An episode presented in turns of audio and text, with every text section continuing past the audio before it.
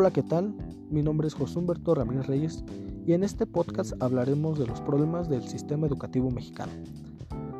México es un país extraordinariamente rico desde el punto de vista natural, histórico, cultural y humano, por sus innumerables recursos naturales, maravillosa cultura, impresionante historia, extraordinaria gastronomía, calidad humana y la de sus ciudadanos y arraigadas costumbres nacionalistas. Pareciera entonces que con semejantes dotes naturales el país podría ubicarse en un pedestal de resultados a nivel mundial en educación. Hablar de los problemas del sistema educativo en México implica hablar de cobertura, calidad de gestiones que han sido inadecuadas, así como los recursos que han sido insuficientes. Por tanto, en México vivimos una utopía educativa.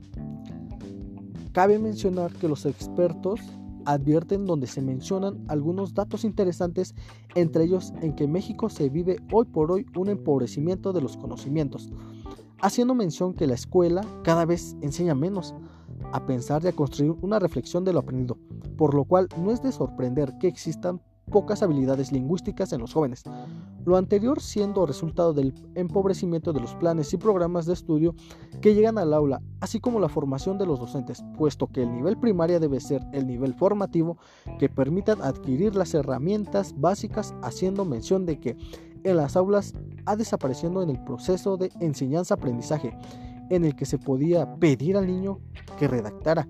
Se le quitó al profesor el tiempo para hacer estos ejercicios, corregir y detectar los errores de sus alumnos, porque deben de tener otras cosas. Y estos factores han sido problemas en el sistema educativo. Ahora bien, nuestro sistema educativo presenta problemas que deberían ser resultados para la mejora en el panorama educativo que hoy visualizaremos, siendo los problemas los siguientes. De acceso, de deserción, de inequidad y de calidad. Ahora, si te trasladas en estos cuatro problemas a la economía que tienen muchas familias en nuestro país, así como la falta de planteles educativos, sobre todo en zonas rurales, por otra parte, la deserción compete a otros aspectos que van desde económicos, familiares e incluso desde el mismo sistema educativo. Entonces, en estos aspectos hablaríamos de la inequidad existente en el sistema. Finalmente, nos plantea la calidad, pero ¿Dónde ha quedado la educación de calidad que tanto ofrecen nuestras autoridades educativas? Recordemos que para hablar de educación idónea se debe partir desde nuestros sistemas educativos como pilar de todo lo demás.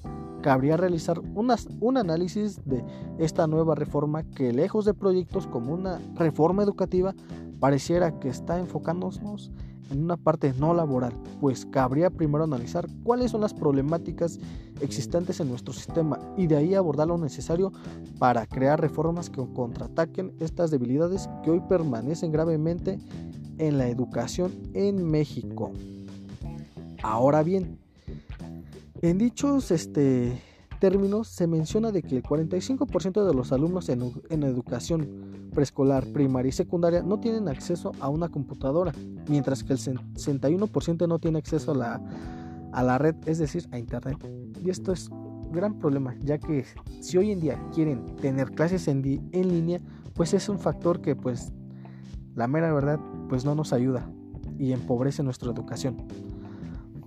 Ahora bien, por eso México sigue siendo de los peores países de la OCDE en el examen PISA, que mide el rango de conocimientos y habilidades de los alumnos de 15 años de edad. Por eso, según el reporte de competitividad global, México queda en el lugar 107 en cuanto a la calidad de su sistema educativo y de un total de 142 países, por debajo de Siria, Uganda, Irán, Bolivia, entre otros países, no muy envidiables. Ahora bien, siendo lo que es China, Corea, Finlandia, pues son países que abarcan los primeros lugares en educación.